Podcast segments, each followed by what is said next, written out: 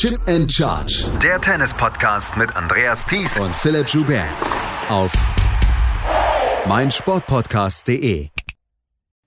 Herzlich willkommen zu einer neuen Ausgabe von Chip and Charge hier auf dem Tennis Channel und natürlich auch auf meinsportpodcast punkt de. In vierzehn Tagen eröffnet mit dem Porsche Tennis Grand Prix die europäische Sandplatzsaison. Ash Barty ist die Titelverteidigerin, die wird allerdings nicht dabei sein.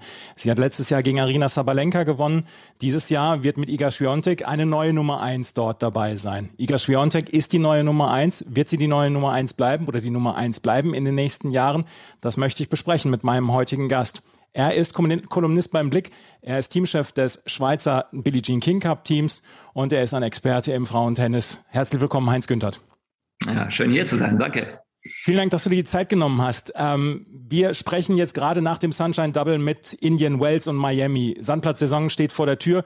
Ist das auch für dich so ein bisschen als Beobachter eine willkommene Abwechslung des Untergrunds jetzt vom Hartplatz wieder weg auf den Sand? Ja, überhaupt keine Frage. Ich mag Sandplatztennis sehr. Ich finde es auch schön, dass es immer noch verschiedene Unterlagen gibt. Äh, früher gab es noch ein bisschen mehr Abwechslung, mittlerweile ist es ein bisschen seltener geworden. Aber es zwingt die Spielerinnen, äh, ihr Spiel etwas anzupassen. Und äh, ich finde, äh, über ein Jahr hinweg ist es gut zu sehen, dass man nicht nur mit einer Spielweise, sondern vielleicht eben auch äh, gewinnen kann, sondern dass man eben auch sein Spiel etwas anpassen muss. Ja. Der Porsche Tennis Grand Prix steht vor der Tür in Stuttgart. Das ist das erste große Sandplatzturnier und die Meldeliste liest sich eigentlich wie jedes Jahr wirklich erstaunlich. Ähm, es sind alle Spielerinnen dabei, die Rang und Namen haben. Ähm, der Sponsor im Hintergrund scheint natürlich dann auch äh, wirklich große Ressourcen zu haben, aber ich frage mich immer, ist das alles, um dann die Spielerinnen dann auch wirklich anzulocken? Es ist ein fünfhunderter Turnier und trotzdem muss man dann ja auch eine ganze Menge bieten. Was glaubst du, warum ist dieses Turnier dann auch bei den Spielerinnen so beliebt? Es ist immer eine Kombination aus vielen Dingen. Also ganz sicher wird da, was das Preisgeld äh, betrifft, einiges geboten. Der Sponsor logischerweise ist sehr attraktiv. Auf der anderen Seite ist das vielleicht auch das bestorganisierte Turnier überhaupt von den fünfhundertern. Äh, sie haben auch, weiß nicht, wie viele Jahre hintereinander den Titel des beliebtesten Turniers auf der Tour gewonnen. Und sowas kommt selbstverständlich nicht äh, zufällig. Also ich glaube, das ist eine Kombination aus vielen Dingen. Außerdem ist es natürlich eine gute Möglichkeit, sich so langsam an Sandplatztennis zu gewöhnen, denn es wird in der Halle gespielt. Es ist so quasi ein Hybridturnier. Du sagst es, Hybridturnier. Was sind die Unterschiede? Also wir, wir sind noch nicht in diesem etwas kühleren Frühling. Die Männer spielen zum Beispiel dann in Monte Carlo parallel. Was ist der, was der große Unterschied zu dem Freilufttennis? Sind es nur diese Bedingungen, dass, mir, dass man quasi in Laborbedingungen spielt, ohne Wind et cetera? Ja, das macht schon einiges aus. Auch ist die Unterlage eine leicht andere, weil sie ein, eine künstliche ist. Das ist ein mhm. künstlicher Sandplatz, der etwas schneller ist normalerweise als draußen. Und dann eben die Bedingungen. Also wenn ich in der Halle spiele, dann habe ich logischerweise keine Sonne, ich habe keinen Wind. Ich kann mich da etwas besser anpassen, wenn ich auf dieser Unterlage noch nicht allzu oft gespielt habe. Ich bekomme einen sehr guten Rhythmus. Und es ist so, ja, so ein langsamer Einstieg in die Sandplatzsaison, wenn man das vergleicht mit Monte Carlo. Beispielsweise Monte Carlo, der Center Court ist da direkt am Meer und mhm. je nachdem, was für Wetter ist, kann es da sehr, sehr windig sein. Das heißt, es gibt sehr viele unterschiedliche Verhältnisse. Es kann langsam sein, wenn es geregnet hat, es kann windig sein und so weiter und so fort.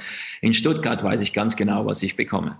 Ja, in Stuttgart haben wir auch in den letzten Jahren immer mal wieder Siegerinnen erlebt, die dann sonst mit der Sandplatzsaison nicht so richtig viel am Hut hatten, sage ich jetzt mal in Anführungsstrichen. Angelique Kerber hat zweimal gewonnen, Petra Kvitova hat zum Beispiel auch gewonnen letztes Jahr, dann Ash Barty, auch wenn die schon die French Open dann äh, gewonnen hat. Ähm, liegt das deiner Meinung danach auch an diesem quasi Hybrid-Turnier, dass wir dort dann auch mal andere Siegerinnen erleben? Julia Görges hat zum Beispiel dort auch gewonnen. Ja, überhaupt keine Frage.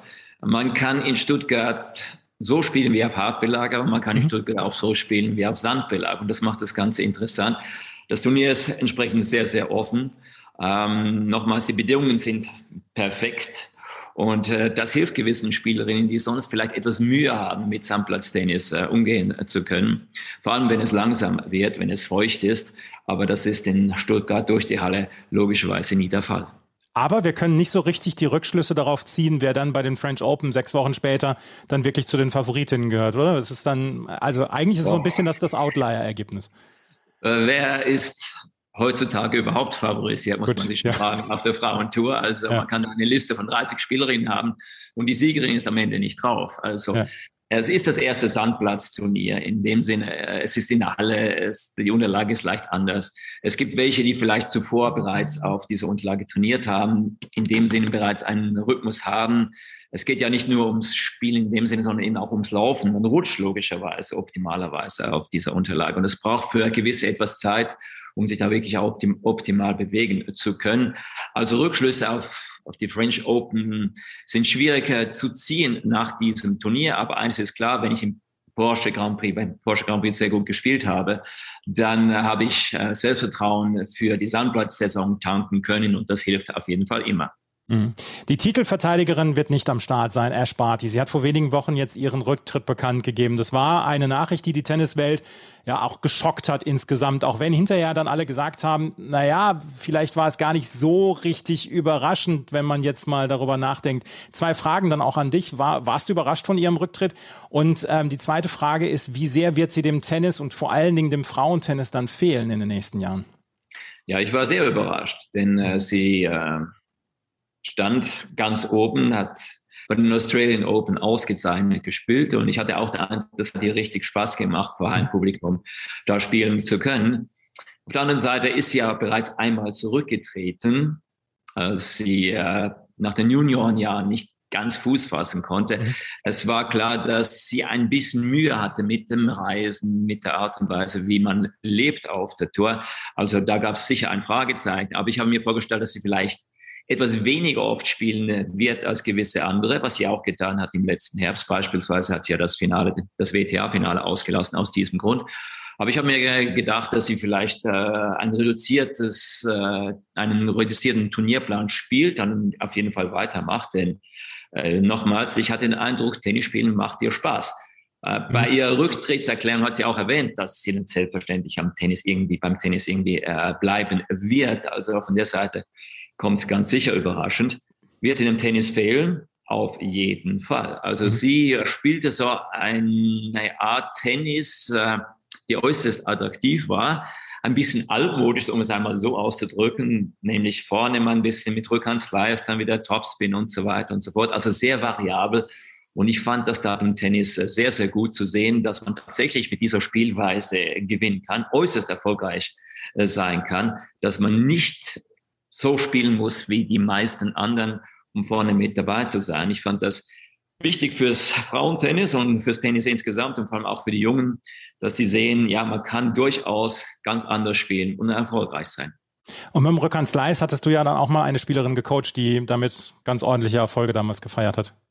Ja, das kann man sagen, mit Steffi, auf jeden ja, Fall. Genau. Und ich, ich, ich habe immer gesagt, also es spielt ja eigentlich keine Rolle, ob ich die Rückhand mit Slice oder Topspin spiele. Die Rückhand muss einfach gut sein. Mhm. Und was man halt sehr oft gesehen hat in der Vergangenheit, jetzt in den letzten Jahren, dass die Slice-Bälle halt nicht durchgerutscht sind. Die stehen auf und das ist kein gutes Slice. Aber wenn ich einen guten Slice spiele, der wirklich tief bleibt, ist es enorm schwierig, darauf zu beschleunigen. Mhm. Und wenn ich äh, gerne Vorhand spiele wie Ash Barty, kann es gut sein, dass ein Slice eigentlich besser passt, weil ich dann einfacher umlaufen kann als ein Topspin. Ich hatte, ich hatte das Gefühl, dass dieses Turnier in Wimbledon letztes Jahr so ein bisschen die Blaupause war des Tennis, ähm, wie Ash Barty das dominieren kann. Vor allen Dingen dann auch das Halbfinale gegen Angelique Kerber, wo sie mit ihrem Vorhand Topspin Angelique Kerber immer wieder vor Probleme gestellt hat. Und dann dazu dieser Slice, der dann ja auf dem, auf dem Rasen ähm, dann wirklich nicht hoch abspringt. Das war vielleicht dann auch so ein bisschen letztes Jahr vielleicht auch das perfekte Turnier von Ash Barty, oder? Das war schon sehr, sehr gut, ja. Und eben die Kombination, wenn ich Vorhand vor allem auch gerne aus der Rückhandecke spiele, das heißt, ich möchte gerne umlaufen. Es ist schwieriger, auf einen guten Slice Rückhand-Longline zu spielen für die Gegnerin, vorausgesetzt sie ist Rechtshänderin in diesem Fall, als auf einen Topspin. Da können sich die meisten Frauen relativ gut drauflegen. Das heißt, wenn ich gerne umlaufe, Vorhand aus der Rückhandecke spiele und gut Slice spiele, ist es um einiges einfacher, und schwieriger für die Gegnerin eben mit einem Longline das Feld dann aufzutun. Also das hat schon ausgezeichnet gepasst und ich fand, das war auch richtig schön zu sehen. Ja, Ash Barty ist jetzt zurückgetreten und wir sind in so ein bisschen in dieser Transition-Phase weg von Serena Williams. Serena Williams, die wir auch jetzt lange schon nicht mehr auf dem Tennisplatz gesehen haben und wer weiß, wie oft wir sie noch auf dem Tennisplatz erleben werden. Ähm, Ash Barty hatte gerade so ein bisschen das, das Frauentennis übernommen. Jetzt ist sie wieder weg. Wir haben jetzt mit Iga Świątek eine neue Nummer eins der Weltrangliste. Ähm, ist sie dann auch eine der Spielerinnen, die das Tennis in die Zukunft führen? Wir haben letzte Woche mit Naomi Osaka in Miami mal wieder ein ganz starkes Turnier von ihr gehabt. Ähm, sie scheint dann auch ähm, vielleicht wieder auf dem Weg zurück zu sein. Aber Iga Świątek scheint so ein bisschen eine, ja, die Speerspitze der, der neuen W T A zu sein, wenn man sich das so anschaut. Ja, also wenn sie gut spielt, dann spielt sie schon sehr, sehr gut. Das war zu sehen, als sie die French Open äh, gewann, weil sie enorm gut zu Fuß auch ist und auf beiden Seiten richtig Druck machen kann. Auf äh, schnellen Belegen hat sie zwischendurch etwas Mühe, vor allem auf der Vorhand. Äh, ob sie damit ja, das Turnier, also die, die Frauenturnier gleich dominieren wird, äh, das setzt sich doch ein Fragezeichen, weil eben die meisten Turniere auf schnelleren Unterlagen stattfinden. Und man darf nicht vergessen, also die Leistungsdichte im Frauentennis ist enorm. Mhm. Ähm, was da momentan abläuft oder über die letzten Jahre, zeigt, dass äh, unter den ersten fünfzig fast jede ein großes Turnier gewinnen kann. Und das heißt, außer ich spiele ab der ersten Runde gut, können natürlich sehr viele, in Anführungszeichen, Überraschungen kommen. Ich sage Anführungszeichen, denn wenn es jede Woche passiert, ist es noch eine Überraschung, wenn nicht die Gesetzten am Ende im Finale stehen? Eigentlich nicht. Ja, ähm, jetzt haben wir, du hast die, die Tiefe des, des Frauentennis angesprochen. Wir haben Naomi Osaka noch, die allerdings im Moment, da müssen wir vielleicht auch so ein bisschen ein kleines Sternchen dran machen. Wir wissen nicht, ähm, wie fragil das im Moment bei ihr mit ihrem Spiel, dann auch mit ihrem mentalen Zustand ist. Sie hat ja letztes Jahr dann sich so ein bisschen geöffnet und hat gesagt, dass diese mentale Geschichte dann äh, eine Schwierigkeit für sie ist. Wer sind denn noch Spielerinnen für dich, äh, wo du sagst, die können in den nächsten Jahren dann auch um die Nummer eins mitspielen? Sind es solche Spielerinnen wie zum Beispiel Paula Badosa, die ja seit letztem Jahr wirklich herausragend Tennis spielt? Ja, auf jeden Fall. Und es gibt natürlich noch jüngere, also Emma Raducanu, mhm. ist ein gutes Beispiel. Die U S Open gewonnen, Leila Fernandes. Aber auch in der Schweiz haben wir Spielerinnen, die vorne mhm. mitspielen können, mit, beispielsweise mit Belinda Bencic. Aber eben, ich könnte da zwanzig Namen nennen und äh, vielleicht ist dann immer noch nicht die richtige äh, auf der Liste von mir, weil es eben sehr, sehr schwierig ist zu sagen, wer schwingt da oben hinaus, weil ja, es gibt jetzt momentan eben nicht die Kombination wie eine Serena Williams, wo die Athletik vorhanden ist und zwei, drei Schläge, die einfach besser sind als bei den anderen. Bei Serena ganz offensichtlich war es der Return und der erste Aufschlag. Und wenn ich so einen Vorteil genieße, kann ich auch mal dominieren, wenn ich nicht gut spiele, mehr oder weniger. Aber das fehlt den meisten anderen. Also die anderen können mitspielen, mehr als gegen Serena, weil man teilweise eben keine Bälle sah. Mhm. Und ähm, das führt dazu, dass die meisten Partien extrem umstritten sind und ich gehe davon aus, dass es in der Zukunft so bleiben wird.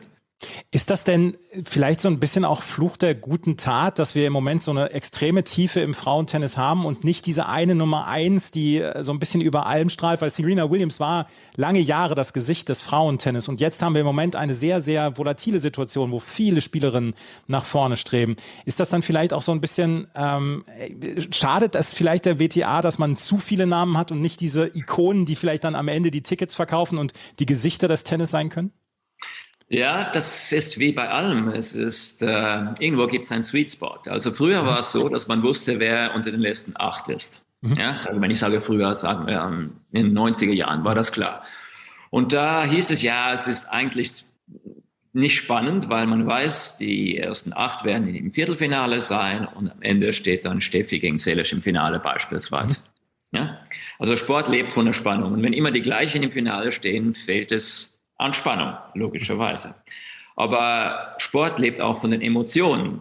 Und es ist meistens so, dass etwas interessanter ist, wenn ich die Spielerinnen kenne. Also ich möchte, dass sie gewinnt oder ich möchte, dass die andere gewinnt. Und außer ich bin ein absoluter Tennisfan und verfolge das ununterbrochen, ist es natürlich schwierig äh, zu wissen, wer spielt denn da draußen. Wenn ich zwei habe in einem Halbfinale, von denen ich noch nie gehört habe, ist es natürlich schwierig, so emotional richtig dabei zu sein. Also, wenn man weiß, wer gewinnt, logischerweise ist Sport nicht spannend. Und wenn man die Leute, die da spielen, zu wenig kennt, ist das auch nicht ganz optimal. Ähm, du hast gesagt, wir sind so quasi in einer Transition-Phase. Die dauert jetzt schon ein paar Jahre, ganz mhm. ehrlich.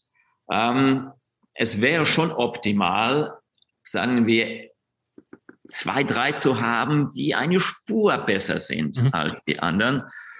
Damit hätte ich dann wieder die Voraussetzung, ich habe auf der einen Seite die Favoritin und dann habe ich eine Außenseiterin und es gibt ja welche, die lieben Außenseiterinnen, es gibt welche, die lieben die Favoritinnen. Aber wenn weder noch vorhanden ist, weil es einfach immer offen, offen, offen ist und ich die Leute nicht so kenne, ist es teilweise für die Zuschauer ein Problem, weil der Unterhaltungswert eben nicht ganz optimal ist.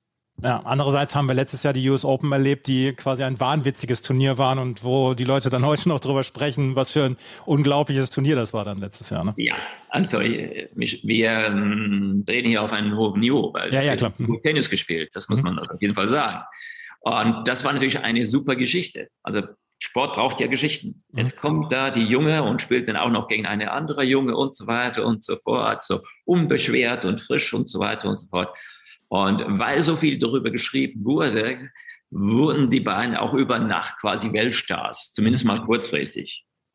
Äh, was heißt, dass ich dann plötzlich sage, ah, ich muss das verfolgen, ich mag sie und ich mag sie nicht. Und das ist genau wichtig. Aber wenn nicht ganz so viel darüber geschrieben wird, weil es eben nicht ganz so extrem ist von der Geschichte her. Also Raducanu kommt da, kam, sah und siegte innerhalb kürzester Zeit, hat zuvor nichts gewonnen. Und leider anschließend jetzt auch nicht allzu viel, ist es natürlich eine Geschichte, die um die Welt geht. Und mhm. entsprechend ist da quasi das, was ich vorhin angesprochen habe, rein durch die Geschichte wird das ein bisschen ausgehebelt. Mhm. Weil du sie gerade noch ansprichst, eine kurze Zwischenfrage zu Emma Raducanu. Sie hat dieses Turnier gewonnen damals. Sie hat bislang noch kein einziges Profi-W T A-Match auf Sand ausgetragen oder gespielt. Das müssen wir ja, das, das müssen wir ja in den Kontext setzen, wenn wir über Emma Raducanus Aufstieg letztes Jahr sprechen. Ähm, da hegt sich in oder regt sich in Großbritannien so eine ganz leichte Kritik. Sie hat ein paar Sponsorenverträge unterschrieben und dass es jetzt heißt, ja, sie sollte lieber trainieren, anstatt Sponsorenverträge zu unterschreiben. Ähm, Ist das bei Emma Raducanu dann auch nochmal so eine Sondergeschichte, dass, dass du sagst, vielleicht auch hier, ähm, die hat diesen Titel gewonnen, muss sie jetzt erstmal reinwachsen in diese Rolle als W T A-Profi, weil vorher haben wir sie nur in Wimbledon quasi gesehen. Ja, auf jeden Fall. Also der Druck auf ihr äh, ist enorm nach den mhm. U S Open. Nicht zuletzt auch, weil sie eben diese Werbeverträge unterschrieben hat. Die Erwartungen sind enorm, aber das Mädchen hat noch nicht allzu viel Tennis gespielt auf der W T A-Tour, das darf man nicht vergessen. Und du sprichst Sand an, niemand weiß, wie gut sie auf Sand spielen wird. Keine Ahnung, das wird interessant werden. Also die Art und Weise, wie gesp- sie gespielt hat auf U S Open, bei den U S Open, das ist Hartplatztennis vom Allerfeinsten. Mhm. So wird sie nicht spielen können auf Sand. Wird etwas mehr Geduld brauchen auf Sand. Hat sie die? Hat sie auch die Sicherheit in den Schlägen? Niemand weiß das, weil sie so wenig eben gespielt hat auf höchstem Niveau auf Sand. Aber spannend wird es auf jeden Fall. Ich würde mit Gehr gerne auch noch über das Frauentennis in Deutschland sprechen, weil auch da sind wir in einer kleinen Transition. Müssen wir offen zugeben. Angelique Kerber ähm, ist in den letzten Jahren ihrer Karriere, sie spricht nur noch von Jahr zu Jahr.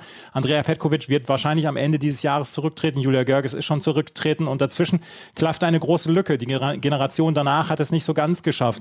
Ähm, jetzt gibt es mit Nastassja Schunk, ähm, dann vielleicht auch Jule Niemeyer, zwei Spielerinnen, die vielleicht dann irgendwann in die Fußstapfen treten können. Aber auch in der Schweiz gab es ja zwischendurch dann auch Phasen, wo es dann ja so ein bisschen gehakt hat mit dem Nachwuchs, auch wenn ähm, ja Patrick Schnieder, Martina Hingis, das war eigentlich relativ, relativ fließend der Übergang. Ähm, wie, wie bewertest du die äh, Situation im Frauentennis dann in Deutschland? Äh, wie lange wird es dauern, deiner Meinung nach, bis dann wieder ähm, in Deutschland dann von, von gutem Frauentennis gesprochen wird? Weil die Generation, die letzte, die war ja wirklich herausragend.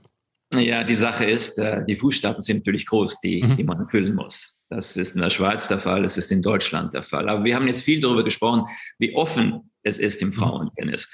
Das heißt, es ist schwierig, nach vorne zu kommen, weil alle gut spielen. Aber es ist auch eine Chance, nach vorne zu kommen, weil wenig, wenige überragend spielen. Also jede, die da antritt, kennt mittlerweile eine Geschichte von einer anderen, die sie wahrscheinlich geschlagen hat, die es geschafft hat. Mhm. Plötzlich in dieser Woche war sie besser als die anderen. Und das kann es selbstverständlich auch einer Deutschen passieren. Vielen hat mit der Einstellung dazu zu tun. Also wenn ich daran glaube, weil ich eben andere sehe, die aus dem Nichts quasi so ein Turnier gewinnen, eben wie Emma Raducanu beispielsweise oder auch schon früher eine Ostapenko mhm. oder man könnte da einen Namen an den anderen rein. Woher kamen die dann plötzlich? Ja, die waren mehr oder weniger auch nicht ganz vorne und dann plötzlich in einer Woche oder in zwei Wochen, wenn es ein Grand Slam ist, haben sie ihr Spiel gefunden, haben vielleicht etwas unbeschwerter gespielt. Und das kann durchaus auch der Fall sein äh, bei einer Deutschen und eben auch bei einer Schweizerin. Das ist ja immer wieder die Diskussion, die wir auch führen. Also wenn ein Turnier beginnt, ja, ist es unmöglich, es zu gewinnen für die meisten? Absolut nicht. Und das wird ja auch fast jede Woche wieder bestätigt. Mhm.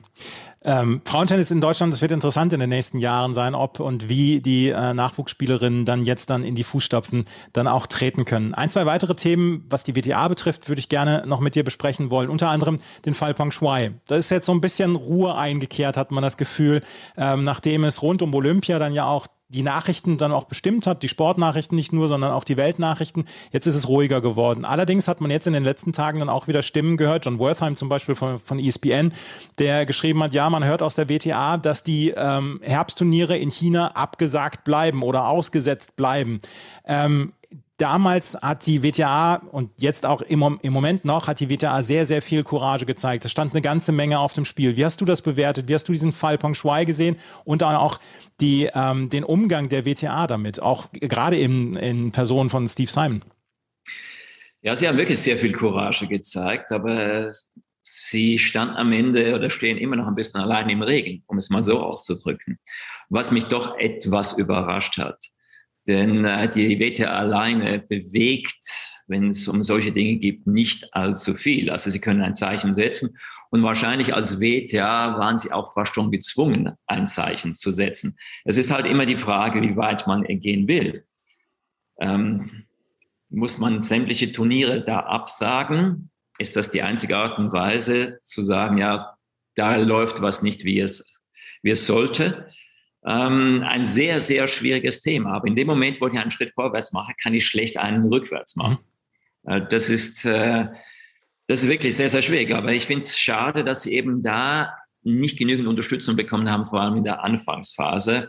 Weil selbstverständlich, ja, es geht um sehr, sehr viel Geld. Da wird sehr viel Geld verteilt. Und ich glaube, dass es auch oft ähm, die Einstellung ist an solchen Orten, ja, der Westen, der kommt dann schon wieder, weil wir bezahlen ja besser als alle anderen. Es geht nicht nur so, wenn es ums Tennis geht, da gibt es ja auch Diskussionen, wenn es um den Fußball geht, mit der Weltmeisterschaft und so weiter und so fort. Solange da Geld fließt, die Sportler haben meistens eine relativ kurze Karriere, machen wahrscheinlich auch ein bisschen Druck, wenn wir da gerne antreten, weil eben da sehr viel Geld verdient werden kann, ist sowas natürlich ein sehr, sehr schwieriges Thema. Ich glaube, dass ab einem gewissen Punkt Steve Simon gar keine Wahl hatte, als so zu entscheiden. Und ähm, dass es für dieses Jahr so sein muss, mehr oder weniger, glaube ich, ist auch klar, weil eben ich kann nicht quasi so, so ähm, beginnen und dann sagen, ja, nach drei, vier Monaten, ja, jetzt ist ja wieder ruhig geworden. Ähm, und jetzt äh, wechseln wir alles wieder. Also ich glaube, für dieses Jahr ist der Kuchen zwar so quasi gegessen und die Frage wird sein, wie geht's weiter? Wie geht's morgen weiter? Weil wenn ich natürlich mir sage, ja, überall, wo es politische Probleme gibt, sollte man eigentlich nicht unbedingt Sport betreiben, dann, dann kann ich natürlich einiges nicht tun, was ich eigentlich gerne tun würde, wenn ich sehr viel Geld verdienen möchte. Mhm. Ähm, da kommen wir gerade dann zu einer anderen politischen Dimension, die wir im Moment haben, ähm, die, die Invasion der Ukraine von Russland. Sehr, sehr viele Sportverbände, auch bei den Rückschlagsportarten, Badminton, Tischtennis, haben nicht nur die Verbände gesperrt, sondern auch die Spielerinnen und Spieler. Jetzt ist am Tag der Invasion Russlands in die Ukraine, ist Daniil Medvedev ist Nummer eins der Weltrangliste geworden. Ähm, wie bewertest du diesen Schritt, dass die W T A und die A T P beide gesagt haben, ja, Spielerinnen und Spieler dürfen weitermachen, ohne die Flagge, dass die Flagge angezeigt wird, die russische Flagge, aber I T F hat gesagt, die Verbände werden gesperrt. Ist das der quasi Mittelweg auch aus deiner Sicht? Ja, das ist definitiv ein Mittelweg. Also ich bin grundsätzlich gegen Sippenhaft. Also mhm. du tust was und deine Familie plötzlich ist auch dafür verantwortlich. Also die Regierung in einem Land tut was und ich sage dann quasi, also die Regierung ist ja nur an der Macht, weil ihr nichts getan habt. Das ist natürlich relativ einfach. Würden wir aufstehen und wären jetzt Aktivisten, politische Aktivisten, wenn wir Sportler wären und in Russland wohnen würden, ähm, da setze ich jetzt ein großes Fragezeichen. Also das ist äh, sicher schwierig. Dass man die Nationalmannschaft nicht unter der russischen Flagge spielen lässt oder sie überhaupt nicht teilnehmen lässt, finde ich absolut richtig. Aber man hat beispielsweise bei Rublev gesehen, was hat er getan? Ich fand das eigentlich mutig, äh, gleich auf die Linse geschrieben, No to War. Mhm.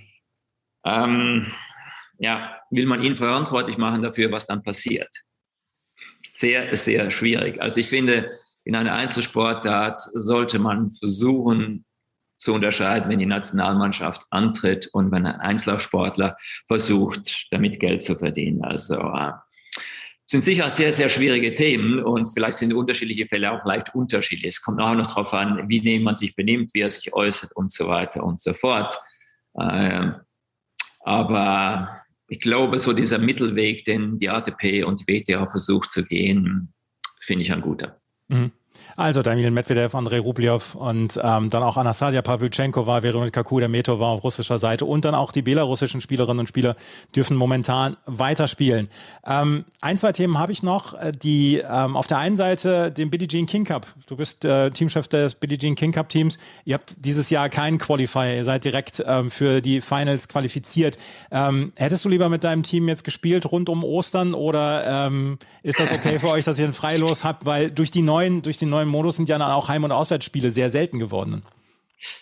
Also grundsätzlich äh, bin ich sehr, sehr gern mit meinem Team zusammen. Also von der Seite her ist es schade, dass wir nicht um, in äh, der Zeit äh, gespielt haben. Auf der anderen Seite ist es natürlich sehr, sehr angenehm, im Finale zu stehen. Überhaupt keine Frage. Ja, weil die Belastung für die Spielerinnen ist sehr, sehr groß. Und wenn man da zwischendurch was auslassen kann und man steht im Finale, ist es natürlich äußerst angenehm. Und ähm, es ist auch so, dass wir jetzt schon so lange zusammenspielen, mehr oder weniger im gleichen Team. Es ist nicht so, dass wir uns da quasi Anfangsjahr finden müssten, um mhm. dann im Herbst bereit zu sein. Also das ist ganz sicher nicht der Fall. Es ist auch so, dass wir ähm, da Kontakt halten miteinander. Äh, nicht gerade täglich, aber ganz sicher wöchentlich findet da einiges statt äh, auf den verschiedenen äh, Kanälen. Und somit äh, muss ich sagen, dass am Ende des Tages ich doch ziemlich froh bin, dass wir bereits im Finale stehen. Ist ein sehr langjährig gewachsenes Team, das Schweizer Billie Jean King Cup Team, ne? Ja, das ist so. Und das hat mit den Spielerinnen zu tun. Also da haben wir richtig Glück gehabt. Mhm. Und ähm, bis jetzt ist es auch so gewesen, dass die Spielerinnen meistens auch richtig gut gespielt haben, als es wichtig war. Also es ist ja noch mehr immer schwierig zu wissen, weshalb das der Fall ist. Viele sprechen vom Teamgeist und so weiter und so fort. Also ich weiß nicht, wie viel ein guter Teamgeist zu so einer Leistung hinzufügt, aber Schaden tut er ganz sicher nicht. Äh, sieht man ja an Belinda Bencic, ne? Die spielt ja, wenn sie für die Schweiz spielen darf, scheint sie ja nochmal ein anderes Level zu finden als, als ich sage jetzt mal, auf der normalen Tour. Ja, es ist allerdings auch so, dass man eben nicht vergessen darf, dass man sich etwas länger vorbereitet auf so ein äh, Match. Es fühlt sich dann nicht unbedingt wie eine erste Runde an. Mhm. Und Belinda hat zwischendurch ein bisschen Mühe gehabt, überhaupt ins Turnier zu finden. Jetzt vor allem auch in den letzten Monaten. Das sieht jetzt anders aus. Sie ist ja eine Spielerin, die ein bisschen einen Rhythmus braucht. Dies vor allem, weil sie glaubt, sie braucht einen Rhythmus. Also wenn sie etwas weniger trainiert hat, sie sagt, ich habe weniger trainiert. Das kommt von der, von der Kindheit her, weil sie halt sehr viel Tennis gespielt hat. Ich bin der Ansicht, sie muss gar nicht viel trainieren, um richtig gut Tennis zu spielen, denn sie hat so ein Timing. Also wenn sie auch drei Wochen nicht Tennis spielt, die nächsten zwanzig Bälle trifft sie in der Mitte und sind im Feld. Also, aber wenn ich eben glaube, viel spielen zu müssen, gibt es da ein kleines Problem. Mhm. Wo wir beim Schweizer Tennis sind, müssen wir natürlich auch noch mal einen Blick auf das Herrentennis werfen. Ähm, Stan Wawrinka hat letzte Woche in Marbella sein Comeback gegeben. Roger Federer arbeitet an seinem Comeback. Wie und wann dieses Comeback sein wird, das weiß vielleicht er selber noch nicht mal zu diesem Zeitpunkt. Da geht eine große Ära in der Schweiz dann zu Ende so langsam. Wir wissen nicht, wie lange Stan Wawrinka noch spielen wird. Wir wissen auch nicht, wie gesagt, ob das Comeback von Roger Federer äh, klappen wird. Was, was wird das, was wird das auslösen dort in der Schweiz, wenn die beiden dann irgendwann nicht mehr spielen? Ja, es, es gibt eine Lücke. Mhm. Roger ist ganz sicher ein Jahrhundertsportler und nach Adam Riese gibt es einen Jahrhundertsportler alle hundert Jahre. Also mhm. sagen wir mal, die Lücke ist nicht zu füllen, ist, das ist völlig klar. Und auch Stan, was Stan geleistet hat, also das ist unglaublich. Ich habe gerade gestern eine Kolumne darüber geschrieben. Es ist nicht unbedingt die Vorhand oder die Rückhand, was ihn auszeichnet. Es ist dieser unglaubliche Wille, diese unglaubliche Energie. Also jeder, der schon mal in einem Stadion war, bei einem Fünfsetzer von Stan, der ähm, spürt diese Energie, was da kommt von ihm. Und er hat ja auch dieses äh, Tattoo da, mhm, äh, sich genau. stechen lassen auf dem Unterarm. Und ich finde, das ist quasi Programm. Also in der Beziehung macht ihm niemand was vor. Er fällt zwar zwischendurch um, Aber er scheitert eigentlich nie. Ne? Er steht immer und immer wieder auf. Und eins weiß man ganz genau, wenn er rausläuft, dann kriegt man hundert Prozent Stan Wawrinka. Und deshalb hat er ja auch diese Kosenamen, das ist Stan the Man und Stan Animal und so weiter und so fort. Solche Namen muss man sich verdienen. Und sollte er tatsächlich nicht mehr weiterspielen können, hinterlässt auch er eine riesige Lücke. Keine Frage. Und er ist in einer Zeit, hat er drei Grand Slams gewonnen, in der die Big Three und damals dann ja auch noch Big Four mit Andy Murray ähm, auf dem Zenit dann ja quasi auch ihres Könnens waren. Das ist ja vielleicht gar nicht, das ist ja wahrscheinlich gar nicht hoch genug zu bewerten, wie er damals seine drei Grand Slam Titel dann auch geholt hat. Ja, das ist so. Und er hat zweimal Djokovic und einmal Nadal geschlagen. Gut, bei Nadal kann man sagen, der war nicht hundert Prozent fit, aber ich muss zuerst auch einmal ins Finale kommen. Und dann hat er ja nachgelegt. Also bei dem French Open, äh, als er da Novak schlug, ja, viel besser kann man nicht Tennis spielen. Und es war eben auch diese Energieleistung. Also da war so viel dran, so viel Druck bei jedem Schlag und nochmals und nochmals und nochmals. Das war einfach zu viel für Novak, der am Schluss dann quasi ähm, anerkennen musste, also auf dem Niveau kann ich heute nicht spielen, was da kommt auf der anderen Seite. Und es waren nicht die einzelnen Schläge, sondern es war das immer und immer wieder und nochmals und nochmals und nochmals. Also das war schon äußerst beeindruckend. Und was du sagst, dass er ja, ja weil eben die anderen drei so viel ge- gewonnen haben, vielleicht nicht der Superstar ist heute, den er sein könnte. Absolut. Aber er hat eben auch nicht diese Ausstrahlung von gewissen anderen. Also ich kenne keinen Junior, der versucht, wie Stan Wawrinka zu spielen, beispielsweise. Ja? Yeah. Da gibt es welche, die sie kommen dann in Piratenhosen oder früher, da, ich bin Nadal oder ich bin Novak und gehe da in Spagat und rutsche machen tu. Aber wer versucht schon, wie Stan zu spielen, weil das ja auch nicht das ist, was ihn ausmacht. Es ist seine Einstellung dazu, was noch viel schwieriger ist als eine schöne Vorhand. Also jeden Tag da wirklich rauszugehen und auch im Training hundert Prozent zu geben, die Grenzen zu suchen, sie zu verschieben. Und ich glaube, er hat sie übrigens weiter verschoben als irgendeiner vorher. Der war nicht das absolute Supertalent mit vierzehn beispielsweise. Sein Talent also war nicht das Händchen, das Timing oder dass er unglaublich schnell war, sondern sein Talent war, dass er unglaublich arbeiten kann. Und das zu kopieren, ist es vom Schwierigsten überhaupt. Die Vorhand von Roger Federer zu kopieren, ist allerdings ein bisschen schöner dann noch.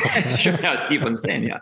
ja. Ja, das meine ich ja. Gut, die Rückhand also von Stan ist schon eine Augenweide. Aber, ja, ja. aber insgesamt, also es ist einfach, ja, es, es ist, was es ist, ne, bei, ja. bei Stan.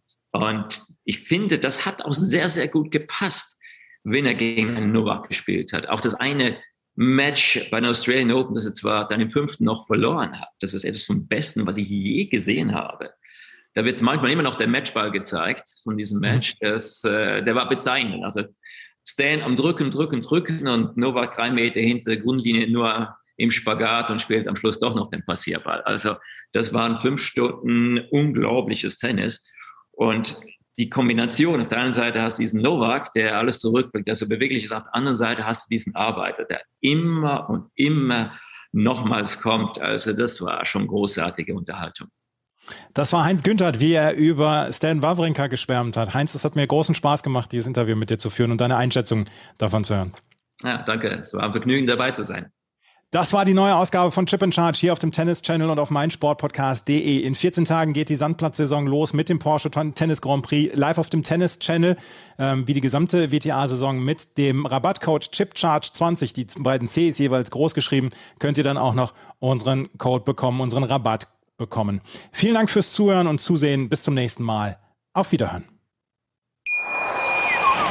Wie viele Kaffees waren es heute schon? Kaffee spielt im Leben vieler eine sehr große Rolle. Und das nicht nur zu Hause oder im Café, sondern auch am Arbeitsplatz. Dafür gibt es Lavazza Professional. Kaffee am Arbeitsplatz, der genauso lecker schmeckt wie in eurem Lieblingskaffee. Die perfekte Kaffeelösung für jede Art von Unternehmen. Klein, mittel, groß. Ihr habt auf jeden Fall einen Kaffee, der schmeckt.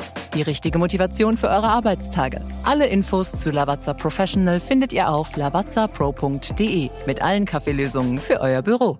Ich habe mich natürlich schockverliebt, weil die war wirklich ganz, ganz klein. So begann die Mensch-Hund-Beziehung zwischen Christina und Tierschutzhund Frieda. Und wie es danach, nach dem ersten Moment der Verliebtheit, so weiterging und welche Klippen es danach zu umschiffen galt, das hört ihr in der neuen Ausgabe von Iswas Dog, dem Podcast für harmonische Mensch-Hund-Beziehungen. Iswas Dog mit Malte Asmus. Überall, wo es Podcasts gibt. Chip and Charge, der Tennis-Podcast mit Andreas Thies und Philipp Joubert auf meinsportpodcast punkt de.